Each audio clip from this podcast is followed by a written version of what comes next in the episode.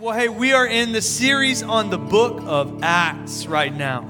The book of Acts. If, if you missed last week, I'd encourage you to go back and check out that message on our app or on the website so you can get caught up. Uh, we're going to be kind of sequentially going through the book of Acts in six parts to try and understand better and better who we are as the church. I think there's been a lot of speculation on the church in the past few years, and really the best way for us to understand what the church was always meant to be is to look at it in its formation as it begins, the way that it was created and the way that we were called to go forward. And so the book of Acts tells that story. It's a, it's a sequel to the Gospels. The Gospel messages, uh, we just did a series on the Gospels called The Way of Jesus. And in the Gospels, we learn all about the teachings of Jesus, the sacrifice of Jesus, who he is, what he does for us, and all that kind of thing. And Jesus is establishing the framework for the church in the Gospels as he teaches and, and brings his disciples along in the work of ministry with him. And then the book of Acts takes us into the early formation of the church. Uh, it was written by Luke, who wrote the Gospel of Luke. It is literally the sequel to his gospel. Uh, around 62 to 63 AD is when he wrote it. Uh, the first 16 chapters are all firsthand accounts that Luke gathered from the Apostle Paul and the other disciples who were living in Jerusalem. As a matter of fact, uh, in chapter 17, Luke encounters Paul, and then he's with Paul for the rest of the events of Acts. So the rest of Acts is firsthand accounts, and then the first half is Paul is Luke uh, gathering firsthand accounts from the disciples. That's that's just where it comes from. And last last week we did chapters 1 and 2, and we learned all about the beginning of the birth of the church. The Gospels tell us that Jesus defeated the grave and was resurrected and continued to teach and spend time with his followers for 40 days, and then he ascended into heaven. His followers, about 120 people at the time, uh, they did exactly as he asked, and they just waited in Jerusalem for an undetermined period of timing for the Holy Spirit to come. Ten days later, on the day of Pentecost, 50 days after the resurrection of Jesus, the Holy Spirit came down from heaven in the form of tongues of fire and filled the followers of Jesus. And in one day, the church grew from 120 to 3,000. Acts chapter 2 ends with the church living and serving and worshiping as a community with all things in common. They went to church together. They ate together. They celebrated what God was doing together. They met each other's needs together. They shared the message of Jesus together. They were doing it all together. It is this great celebration of the beginning of the church at the end of Acts chapter 2. And it's a message to us that we have inherited the work that they began and carry it on today.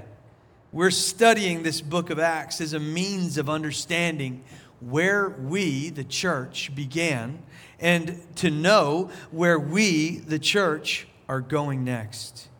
Today, we're picking right up uh, in chapter 3 of Acts. And I'm going to do a section of Acts that is between chapter 3 and chapter 8. And so we've got a lot of ground to cover today, a big chunk of story to cover today. And this is a crucial piece of the story because we finish up in chapter 2 with this real high note. We have the day of Pentecost, the Holy Spirit comes and brings a new life into the people and into the church. The church is growing and the church is operating in community, and we just really see the church at its very best and who we can really be at the end of Acts chapter 2. And Acts chapter 3 brings us into a section about the persecution of the church.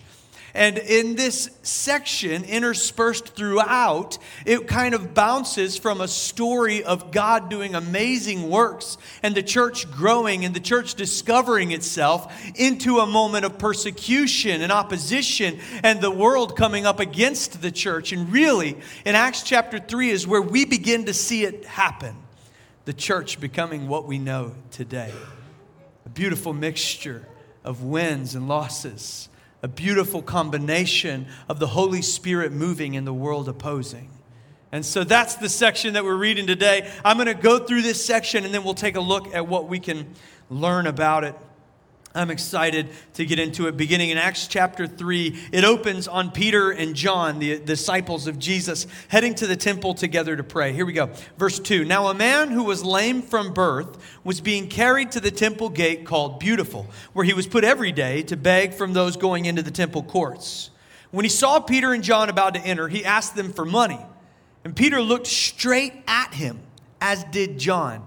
And then Peter said, Look at us. So the man gave them his attention, expecting to get something from them. This is kind of a callback to Jesus and Bartimaeus in the city of Jericho.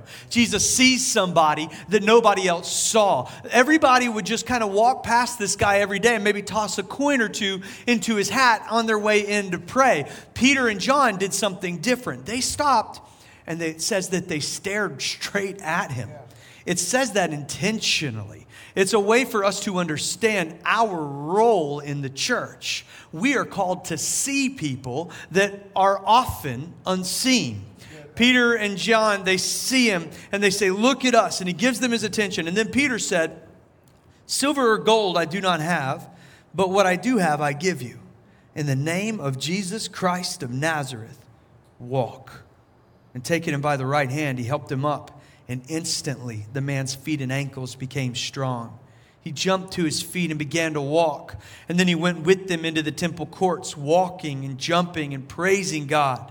And when all the people saw him walking and praising God, they recognized him as the same man who used to sit begging at the temple gate called Beautiful. And they were filled with wonder and amazement at what had happened to him this moment of serving this man that everybody else ignored got the attention of everyone going in. And that might be because the guy was jumping all over like a crazy man. Everybody's now paying attention uh, that was in this court to pray. And Peter and John see this opportunity where there has been an act of service that has resulted in the attention of the people around them. And they use this opportunity to share the gospel. Now, this is a common theme all throughout the book of Acts. The disciples were constantly, always aware of every opportunity to share the gospel, and they used each and every one of these moments. We have opportunities to share our faith or to invite people to church all the time.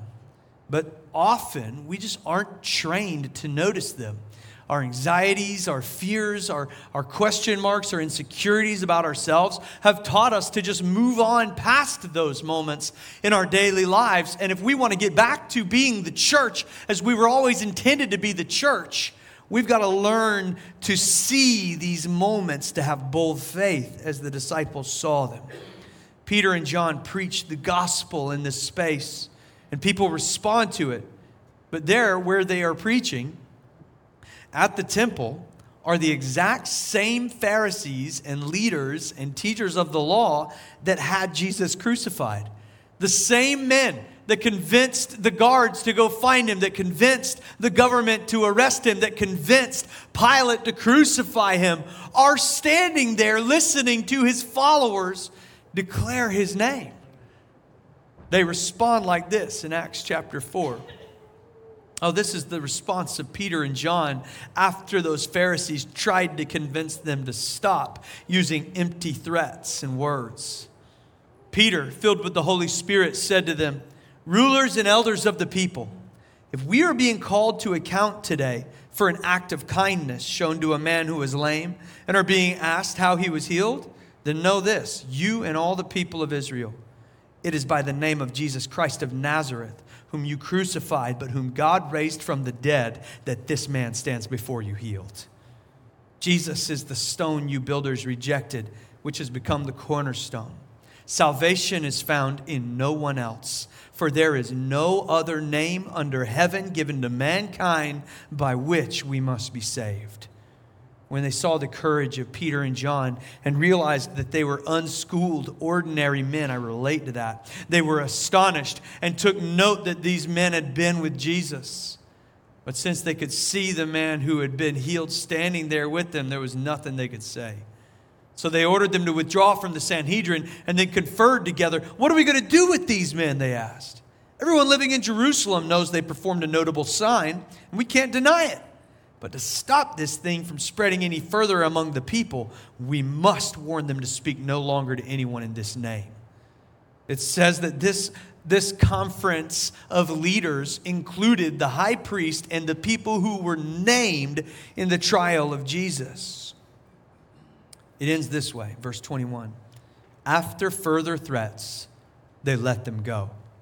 They could not decide how to punish them because all the people were praising God for what had happened. For the man who was miraculously healed was over 40 years old. This is one of my favorite things about this passage that the most miraculous thing in this whole thing was that this guy was over 40. This dude was knocking on death's door and they still hit. Homeboy could have got he could have got an irreversible ear, knee injury just trying to run to the buffet line. All that jumping was a real risk at his age, but he was healed and he was over 40 years old. Wow, God is good. God is moving and it's unmistakable. So these guys are released. Peter and John are released back to the people, and they're given this strict warning don't keep telling everybody about Jesus or else. And it says that they tell the other believers what had happened. They went and shared about this moment with them, and they all prayed together that God would continue to give them opportunities to move in bold faith. And as they prayed, it says the walls began to shake with power. The chapter finishes like this All the believers were one in heart and mind. No one claimed that any of their possessions was their own, but they shared everything they had.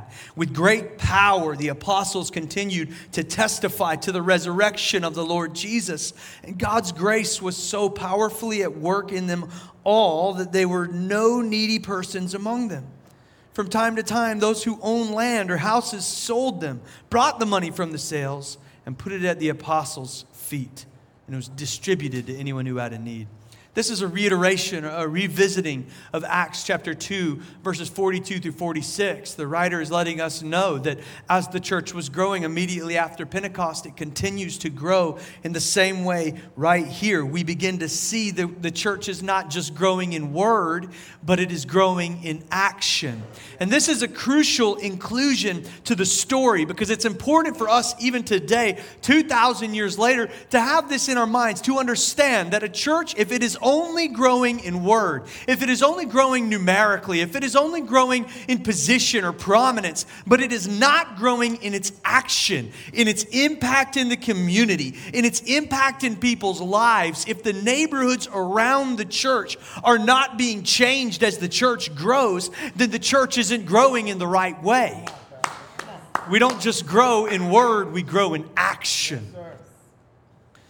Acts chapter 5 drives this point home, and I'll, I'll, come back to it, but it opens with this story of Ananias and Sapphira, uh, a lovely couple in the church.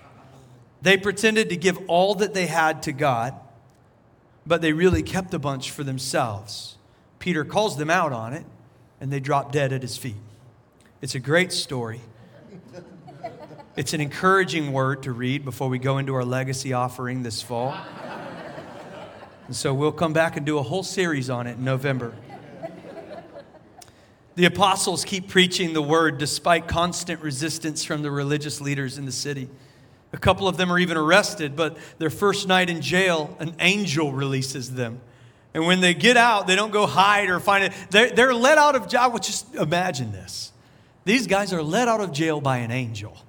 I'm just thinking, that angel wants me in a different state. That angel wants me in a white Bronco flying down Interstate 26. That's not what they did. They go directly outside the jail and stand there and begin preaching the gospel the Pharisees wake up and they come outside, and these guys who they arrested and threw in jail the night before are now just standing outside the jail preaching the gospel to everybody who would listen. There's a crowd there listening and receiving the gospel. And the Pharisees are furious when they see this. But they decided instead of killing them that they would just wait to see what happens because a wise one among their numbers told them this Therefore, in this present case, I advise you Leave these men alone. Let them go. For if their purpose or activity is of human origin, it will fail. But if it is from God, you will not be able to stop these men. You will only find yourselves fighting against God. So they just kept preaching the word. Church kept growing. And in chapter 6, we see a big shift in the church. It's one of the crucial moments in the formation of who we are. So far, it's been the disciples doing the work of the church. The people have been living in community and caring for one another that way, but there's, there's been a, a gap between the leadership and the people of the church, and it's not working anymore. In these days, when the number of disciples was increasing, the Hellenistic Jews among them complained against the Hebraic Jews because their widows were being overlooked in the daily distribution of food. So the twelve gathered all the disciples together and said, It would not be right for us to neglect the ministry of the Word of God in order to wait on tables. Brothers and sisters, choose seven men from among you who are known to be full of the Spirit and wisdom, and we will turn this responsibility over to them and give our attention to the prayer and the ministry of the Word. People were falling through the cracks because too few people were doing the work of the church.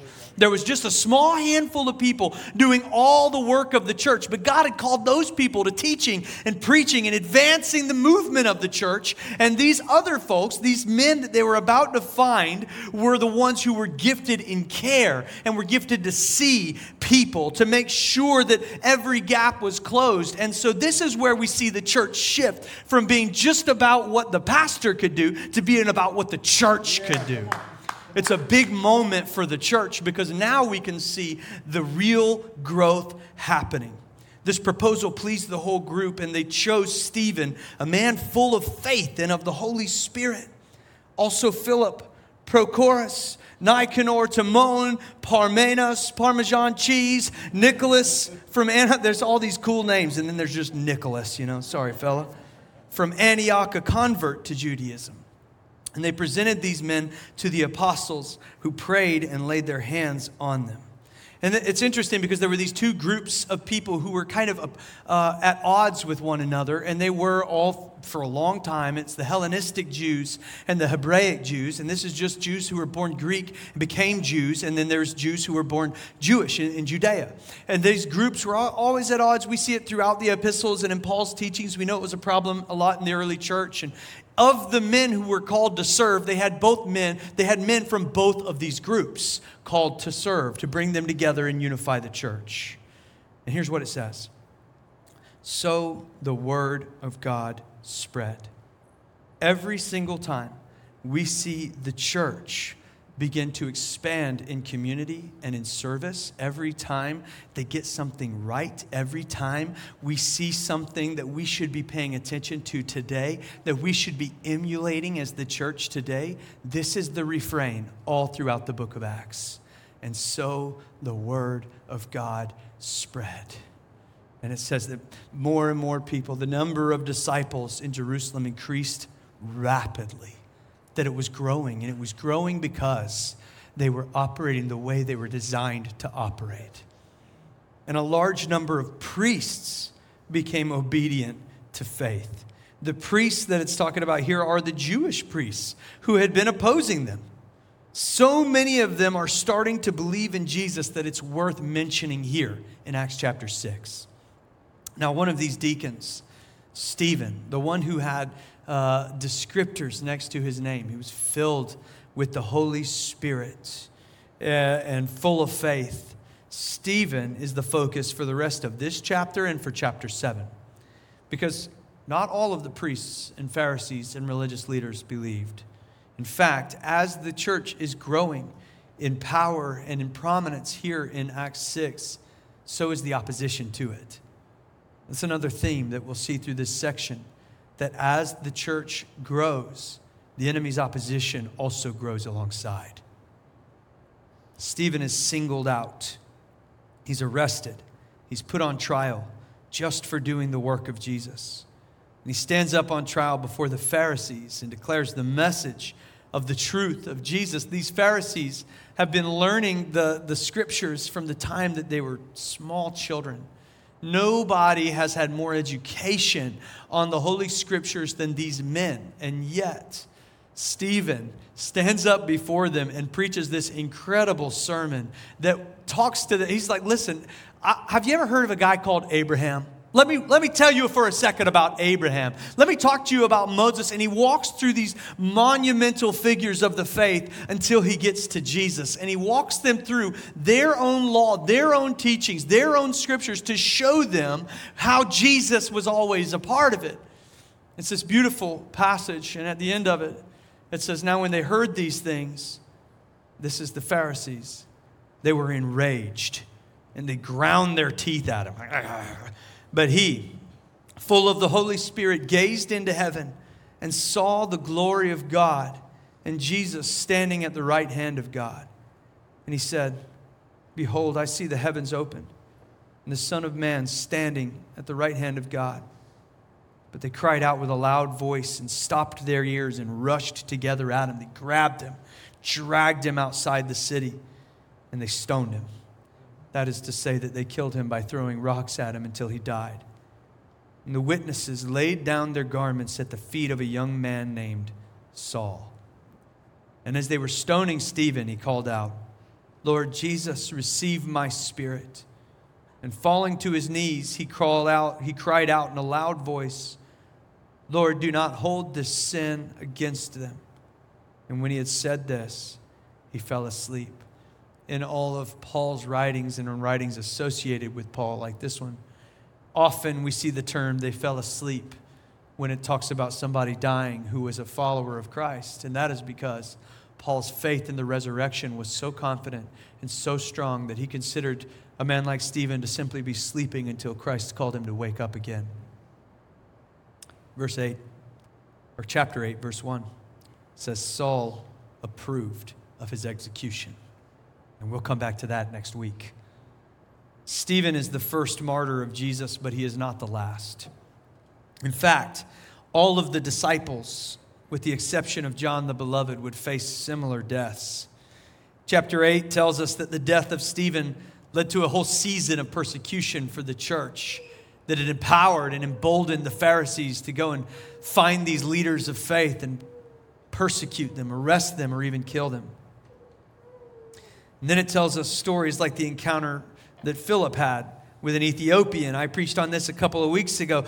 God provides this encounter for the disciple Philip with a man reading from Isaiah. These guys in a chariot, Philip's on foot. I guess he runs up next to the chariot, starts talking to the guy, and the man says, What are you reading to him? And the man reveals it's a prophecy about Jesus in Isaiah 53. And he says he needs someone to explain it to him. So Philip climbs up into the chariot and he tells him all about Jesus. And the man looks at the river and said, There's water. What is standing in my way? What is stopping me from getting baptized right now? Just as many of you said just a few short weeks ago. It's this incredible story about what happens when we just take advantage of simple moments like asking the question, What are you reading? And that's chapter 8, a mixture between the, the violent persecution of the church and all of the wins that the church is having simultaneously. And it's a great summation of this section of the book of Acts. Acts chapter 3 through 8 paints a beautiful picture of how the church grows alongside opposition, in spite of opposition, and in the face of opposition, starting then and carrying on all the way to today. So that's where we'll stop for today. Uh, let's take a quick look at what we can learn from this section of the book of Acts. Number one, the church was built on bold faith. When we look at these stories in the book of Acts, you can't help but notice that every time uh, there is a surge in the church, every time we see it beginning to grow again, every time we're told that more and more people are, are believing in the gospel of Jesus Christ, it is preceded by a movement of bold faith. Peter and John begin preaching the gospel in the same place that Jesus was tried, to the same people that tried him. They're warned that they'll suffer the same fate if they don't stop, but they don't stop. All throughout this section, whenever there's an opportunity, they take it. That's what we as the church are called to do as well. We are called to find opportunities to have bold faith to have bold faith together as one, as the church, and to have bold faith in our own daily lives as individuals, as we interact with people, to look for these opportunities and these moments. These guys weren't really working that hard to create opportunities to share the good news of Jesus. Those opportunities were finding them, and they were just being obedient to take them. Could have very easily just walked right by the man at the beautiful gate begging them. But instead, they seized this opportunity for the power of God to be seen at work within them. You're given opportunities constantly to share your faith with people. Maybe you've gotten callous to it. It's gotten hard for you to see them and identify them. Maybe fear and insecurity over the years has locked up that piece of you, your ability to see. But I believe that God is going to show you opportunities over and over and over again to either share the gospel with people or to share the gospel with them by inviting them here to church. A pastor and an author named Andy Stanley in Atlanta, Georgia, says you've got to listen for the three not cues for inviting people to church. That there are cues in conversations you have on a regular basis that should trigger a gospel response inside of you. A response to either share your personal story of faith, uh, and we're going to, if you're in practicing the way, we're going to talk more about how to do that, what that looks like in next month's practice. And so I'm excited about that. But also, one of the easiest easiest ways to share the gospel with somebody is to simply invite them with you to church. We provide opportunities right here for them to not only hear the gospel preached, but to experience it through the people they interact with to be around the people of God. And so these cues that he talks about, they're called like not cues. And it's these three simple phrases we hear I'm not okay, I was not prepared for, and I'm not from here it'll come up in, in a conversation with a friend, sometimes even so innocuous to appear as a joke, where somebody will just mention, Yeah, man, it's just been hard. Last three years have been really hard. I don't know how, if I'm taking it that well. And then make a joke and then move on into a conversation about baseball. You see these moments pop up more and more recently. I'm just having a hard time. I'm not doing well. That triggers a response for us to say, Hey, I've been there. And I understand, and it, it does look hopeless. And you can either share your experience of encountering hope in a relationship with Jesus and how that's changed you. Or you can say, you know what, I would love for you to just come with me to church this Sunday because I believe that you can find hope in the community of God.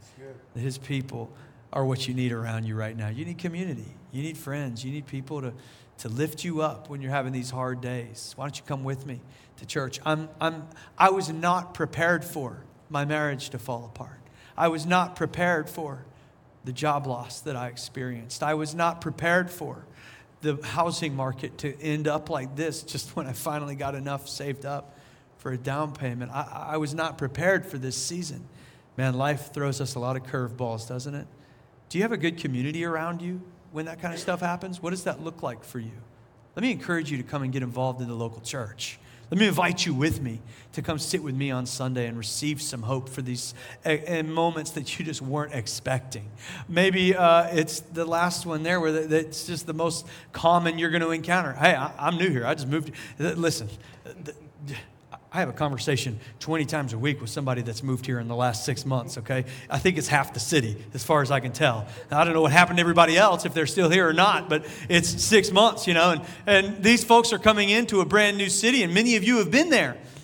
It's very difficult because you don't know anybody. And if you're here and you don't have family, you need a family. You need people to come alongside you. And this is what the church is. The church in Acts is a community of people to care for needs, to provide for one another, to be there, with, to celebrate, to mourn, to do all of those things alongside one another. Let me invite you to come with me to a space where you're going to have an encounter with relationship.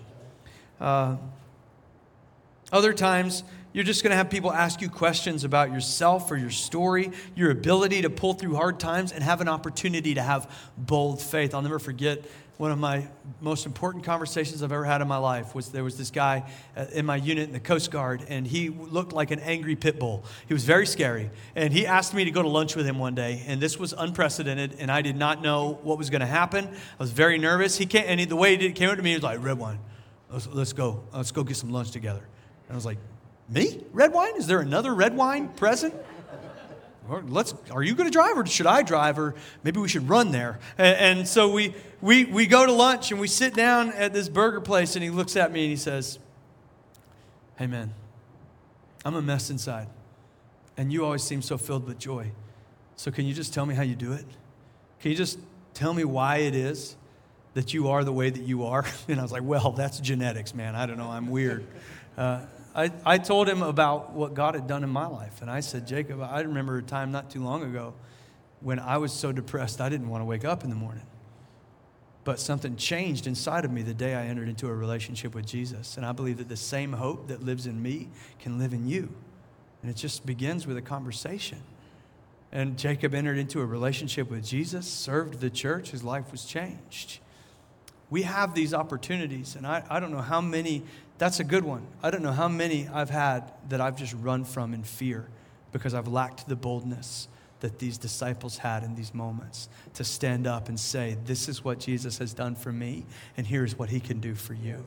So be bold in your faith. Find those moments. Ask God to reveal them to you. Have these moments in your life to share Jesus with the people that you interact with. John and Peter, they have this chance to heal this beggar. Stephen is given this opportunity to share to the Pharisees and onlookers. Philip is given this moment with the Ethiopians. When you get this moment to be bold, make the choice to be bold. And it will not always be easy.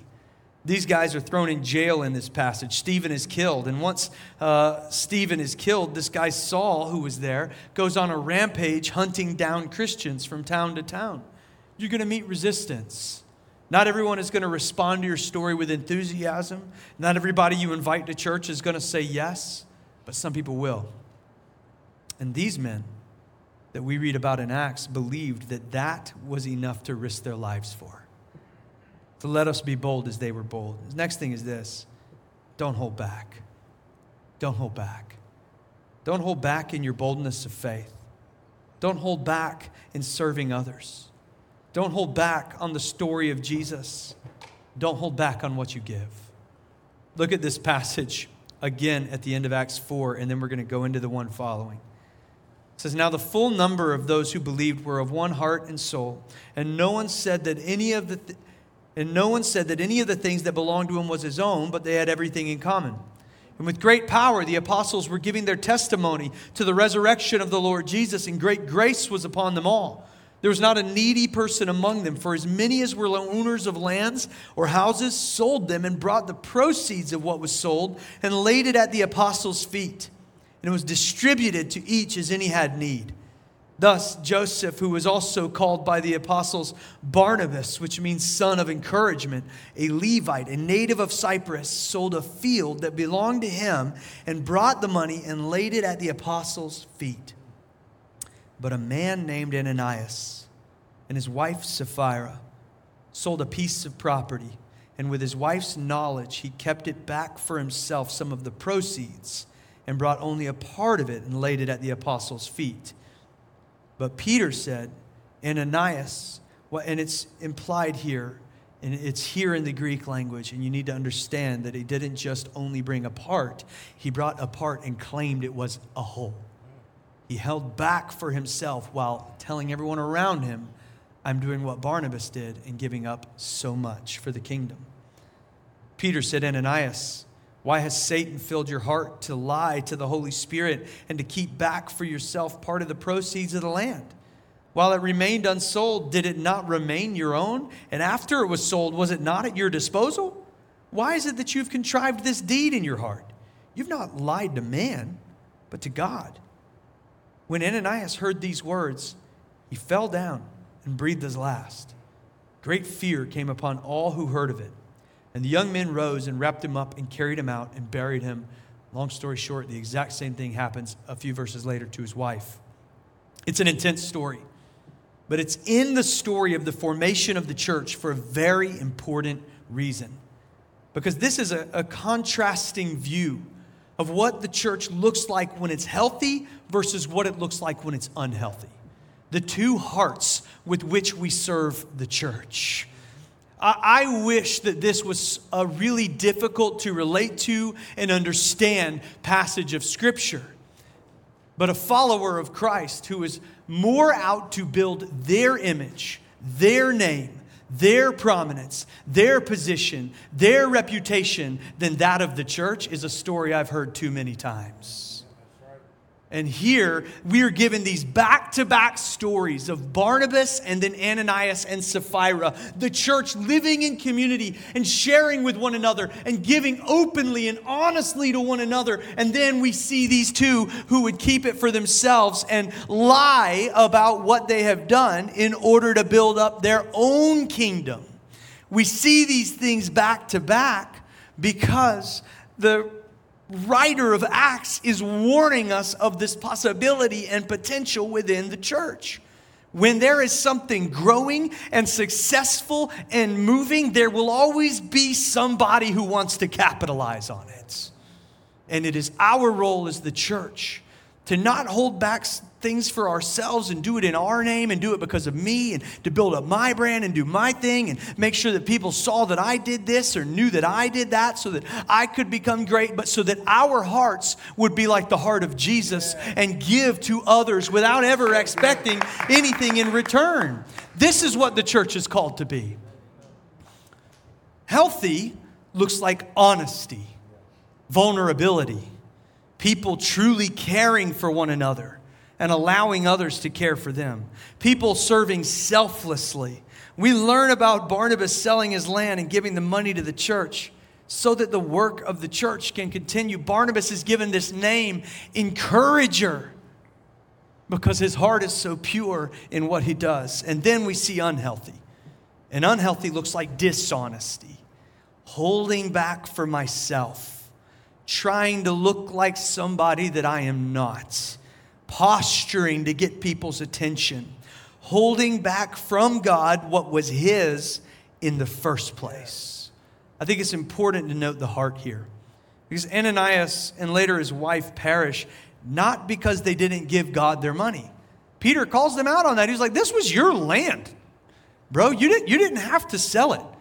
And then when you sold it, it was your money. You could have kept some and you could have given just the tithe of it. That was your choice to make. Your sin is not what you, just that you kept some for yourself. Your sin is that you tried to lie to God about it and lie to his people about it in the process.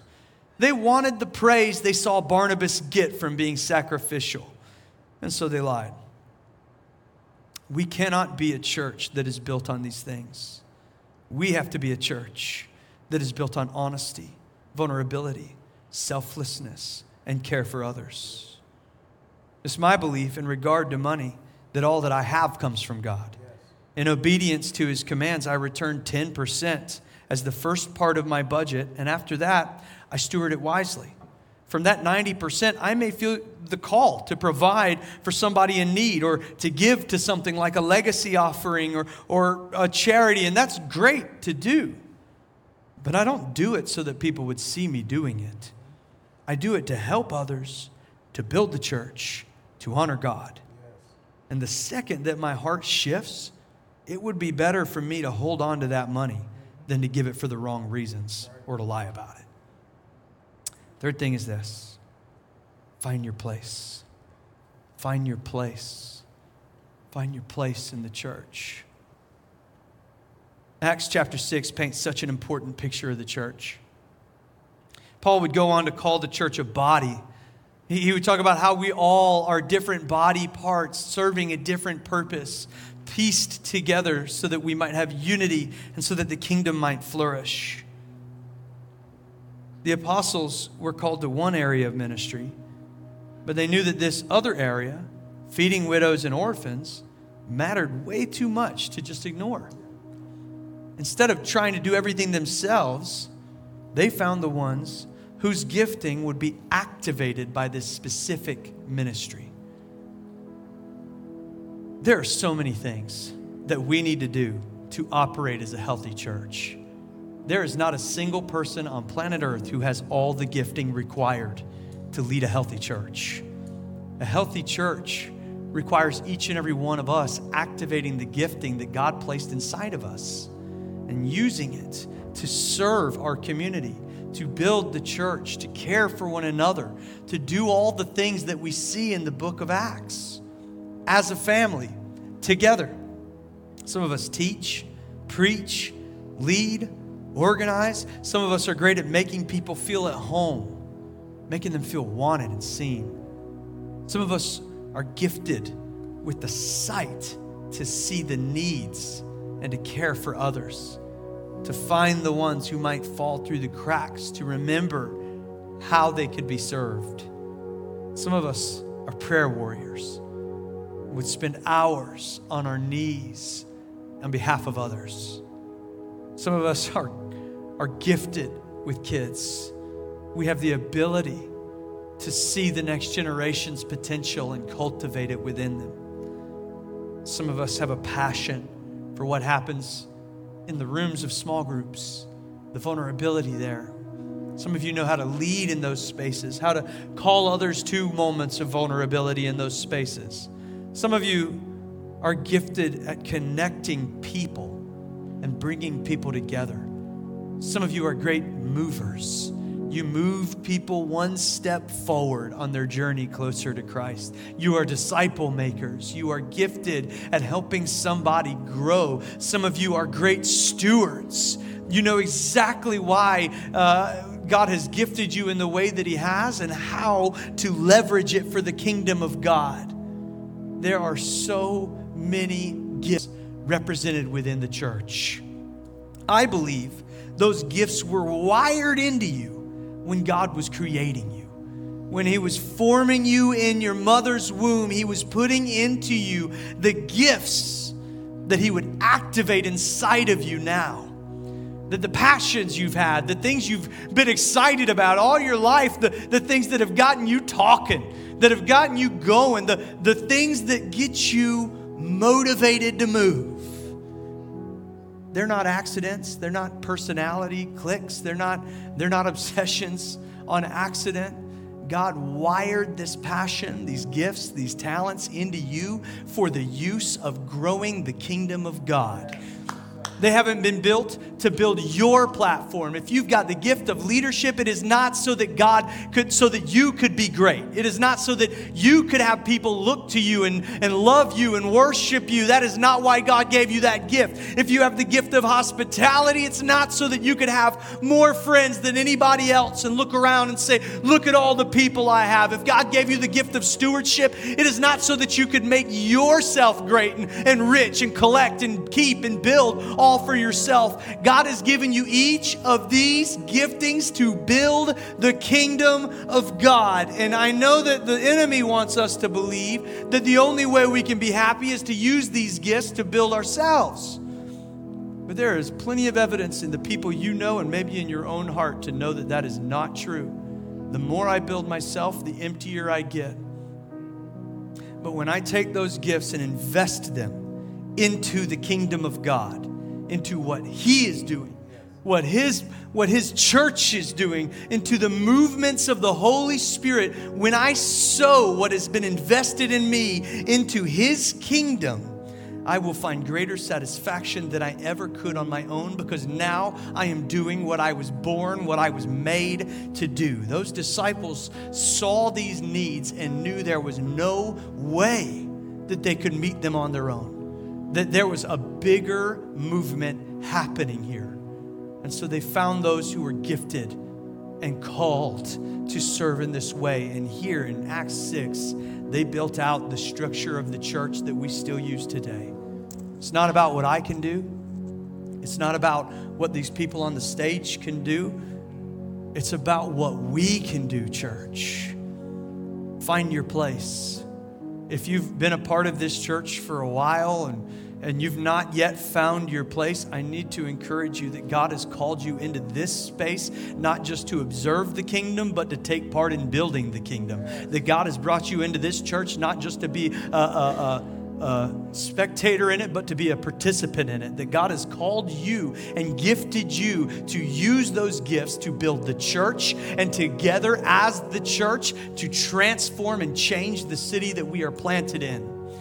Use your gifts find your place. So, a call to action, if that's you today, would be to do something about it find your place. You can go to step one today, right after service, and come in there. Go see them at the step one table and let us have a fill out a connect card and get a little bit of information from you. I will share the vision of our church back in step one, and then we will find you, we'll help you discover your purpose and, and engage you in the life of the church so that you can make a difference. It's time. It's time to do what the church has always done to find your position, to find your place place and to move in the local church.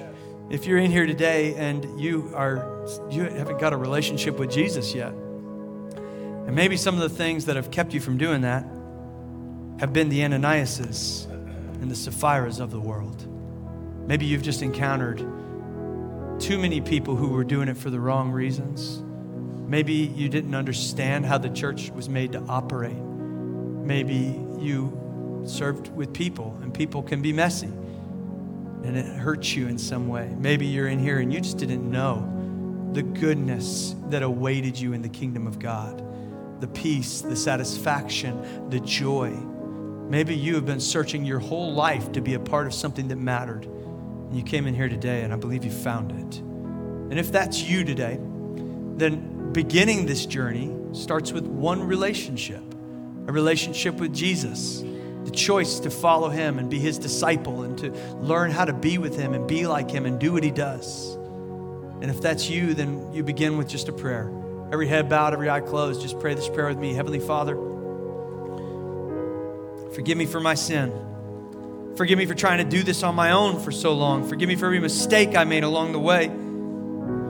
I believe in you. I believe that you are who you said you are. I believe you made me with a purpose in mind.